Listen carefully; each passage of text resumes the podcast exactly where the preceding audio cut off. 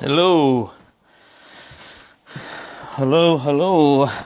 Welcome to RBT Reading Live. Ah. A bit, uh, a wee bit late this morning. I'm a wee bit late.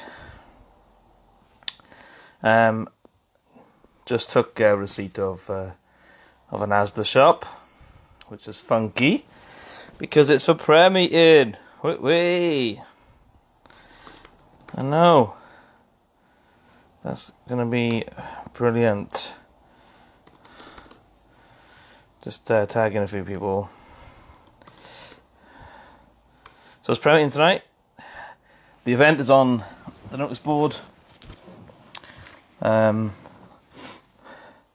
yep. Just don't forget that it's on. Doors open quarter two. Food is served from seven. Um, yeah, and we'll have a lovely time. Well, great one. First in-person prayer meeting, man. Funky. There we are. Morning, Katie. Yay. Morning, Sam Movs.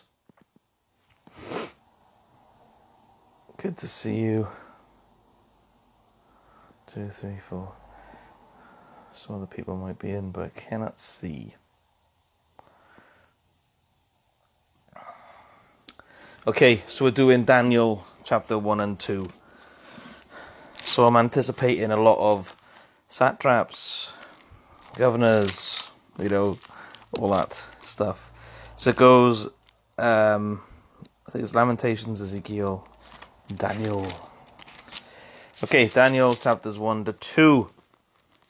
In the third year of the reign of Jehoiakim, king of Judah, Nebuchadnezzar, king of Babylon, came to Jerusalem and besieged it. And the Lord delivered Jehoiakim, king of Judah, into his hand, along with some of the articles from the temple of God. These he carried off to the temple of his God in Babylonia, and put in the treasure house of his God. Then the king ordered Ashpenaz, chief of his court officials, to bring in some of the Israelites from the royal family and the nobility. Young men, without any physical defect, handsome, showing aptitude for every kind of learning, well informed, quick to understand, and qualified to serve in the king's palace. He was to teach them the language and literature of the Babylonians. The king assigned them a daily amount of food and wine from the king's table. They were to be trained for three years, and after that they were to enter the king's service. Among these were some of some from Judah, Daniel, Hananiah, Mishael, and Azariah. The chief official gave them new names. To Daniel, the name Belteshazzar. To Hananiah, Shadrach. To Mishael, Meshach. And to Azariah, Abednego. But Daniel resolved not to defile himself with the royal food and wine, and he asked the chief official for permission not to defile himself in this way. Now God had caused the official to show favour and sympathy to Daniel, but the official told Daniel, I'm afraid of my lord the king, who has assigned your food and drink. Why should he see you looking worse than the other young men of your age? The king would then have my head because of you. Daniel then said to the guard, whom the chief official had appointed over Daniel, Hananiah, Mishael, and Azariah, Please test your servants for ten days.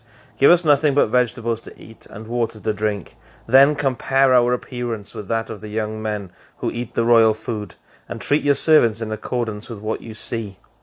So he agreed to this, and tested them for ten days. At the end of the ten days, they looked healthier and better nourished than any of the young men who ate the royal food.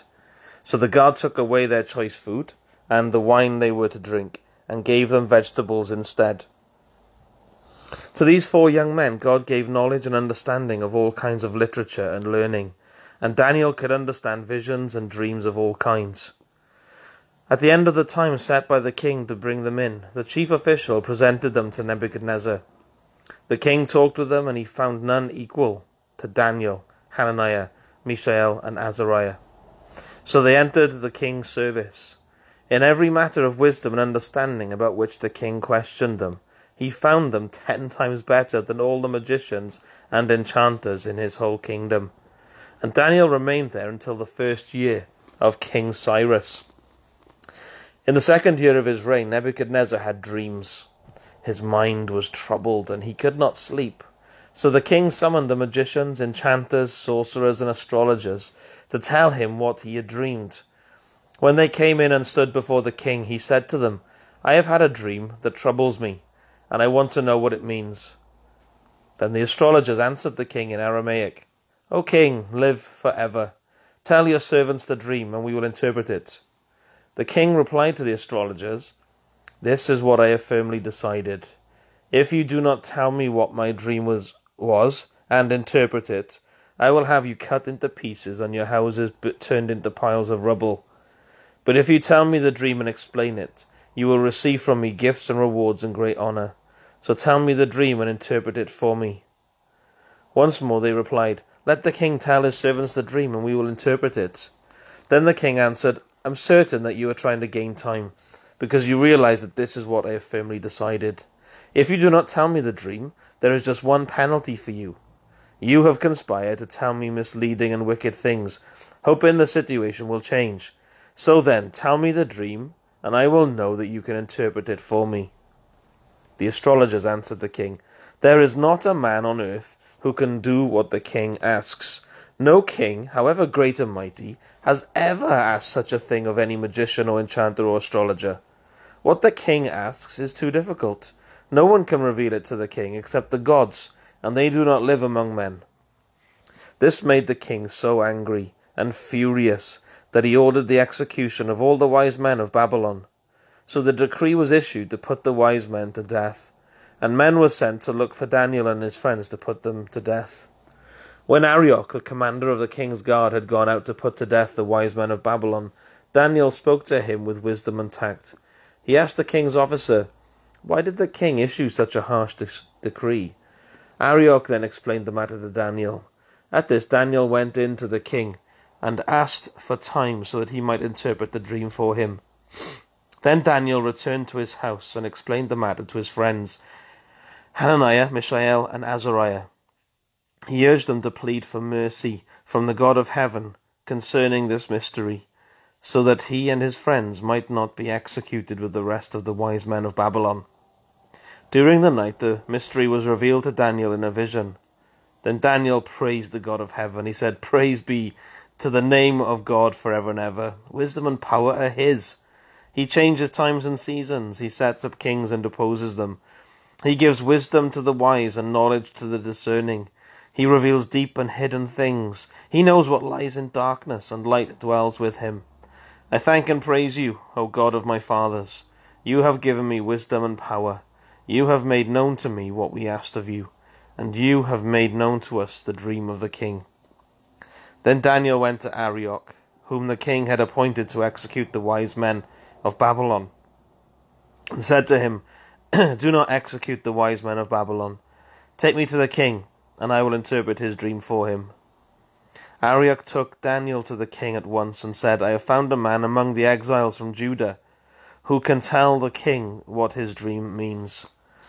The king asked Daniel, also called Belteshazzar, Are you able to tell me what I saw in my dream and interpret it? Then Daniel replied, no wise man, enchanter, magician, or diviner can explain to the king the mystery he has asked about. But there is a God in heaven who reveals mysteries. He has shown King Nebuchadnezzar what will happen in days to come. Your dream and visions that passed through your mind as you lay on your bed are these. As you were lying there, O king, your mind turned to things to come, and the revealer of mysteries showed you what is going to happen.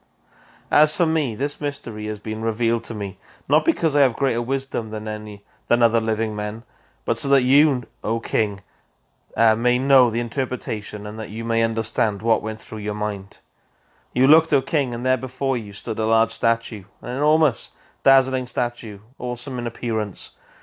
The head of the statue was made of pure gold, its chest and arms of silver, its belly and thighs of bronze, its legs of iron, its feet partly of iron and partly of baked clay. While you were watching, a rock was cut out, but not by human hands. It struck the statue on its feet of iron and clay and smashed them. Then the iron and clay, the bronze, the silver, the gold were broken to pieces, at the same time and become and became like chaff on a threshing floor in the summer. The wind swept them away without leaving a trace, but the rock that struck the statue became a huge mountain and filled the whole earth. This was the dream, and now we will interpret it to the king. You, O king, are the king of kings. The God of heaven has given you dominion and power and might and glory. In your hands he has placed mankind and the beasts of the fields and the birds of the air. Wherever they wherever they live, he has made you ruler over them all. You are that head of gold. After you another kingdom will rise, inferior to yours. Next a third kingdom, one of bronze, will rule over the whole earth. Finally there will be a fourth kingdom, strong as iron, for iron breaks and smashes everything. And as iron breaks things to pieces, so it will crush and break all the others. Just as you saw that the feet and toes were partly of baked clay and partly of iron, so this will be a divided kingdom. Yet it will have some of the strength of iron in it, even as you saw iron mixed with clay. As the toes were partly iron and partly clay, so this kingdom will be partly strong and partly brittle. And just as you saw the iron mixed with baked clay, so the people will be a mixture and will not remain united, any more than iron mixes with clay. In the time of those kings, the God of heaven will set up a kingdom that will never be destroyed, nor will it be left to other people. It will crush all those kingdoms and bring them to an end, and it will endure, it itself endure forever. This is the meaning of the vision of the rock cut out of a mountain, but not by human hands. A rock that broke the iron, the bronze, the clay, the silver, and the gold to pieces. The great God has shown the king what will take place in the future. The dream is true, and the interpretation is trustworthy. Then King Nebuchadnezzar fell prostrate before Daniel and paid him honor, and ordered that an offering and incense be brought uh, be presented to him. The king said to Daniel, Surely your God is the God of gods and the Lord of kings and a revealer of mysteries. You were for you were able to reveal this mystery. Then the king placed Daniel in a high position and lavished many gifts on him. He made him ruler over the entire province of Babylon and placed him in charge of all its wise men.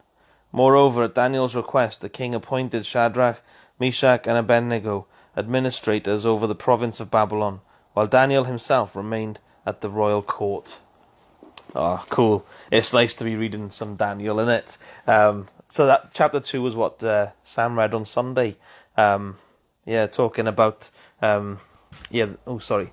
Uh, talking about the kingdom, um, isn't it? That uh, yeah, that is that is Jesus, the rock that is hewn out of the mountain and then grows and fills the whole whole earth.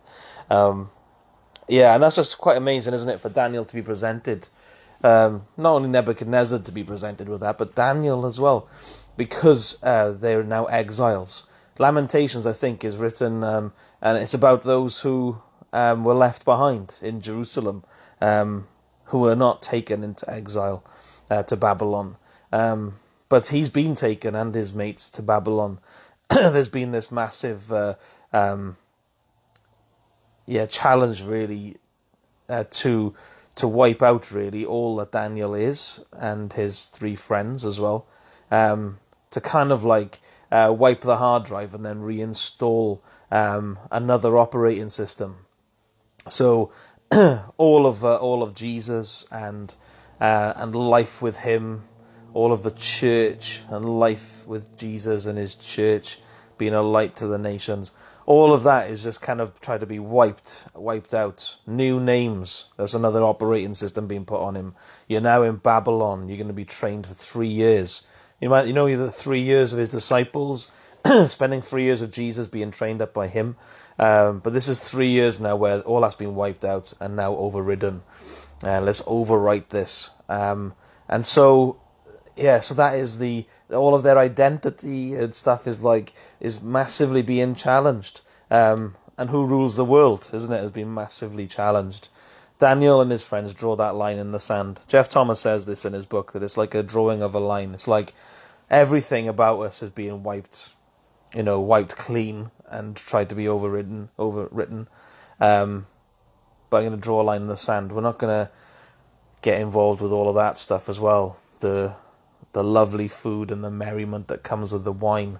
It's like oh, it's just it's all too easy, isn't it, for us to be dragged, uh, dragged into the world to become part of the world. uh, with all of its pleasures. So he's like, no, let's draw the line. We're not going to eat the same food. Um, and God honors that, doesn't he? Because he makes them look as if they're having the richest of foods. Um, yeah, but this is Daniel's attitude going into it. But so helpful, and to think, now the ruler of the whole world is not what it seems. It's not what it seems, and it's good for us to know that the comfort as we look around, isn't it? Like, um, yeah, for so long our society's been, you know, the the uh, consequences of us knowing Jesus has still been felt in our in our country, isn't it? And but that's being eroded massively quickly, and you can be be at panic. Um, but this is great for us, isn't it? That is, yeah, there's kingdoms of the world, but they come and go as Jesus decides. Uh, but He's got a kingdom, which is an everlasting kingdom, and a, He has a dominion that will never end. Um, and one day, yeah, exile is totally put to bed. That's wiped out and overwritten. Um, and we will be with him forever. Yeah. Um, so may that encourage you this morning. Um, yeah, take care as you go to work um, or as you spend time um, with your kids today. God bless you. Um, take care. Um, and I'll see you tomorrow morning for more Daddy Ta now.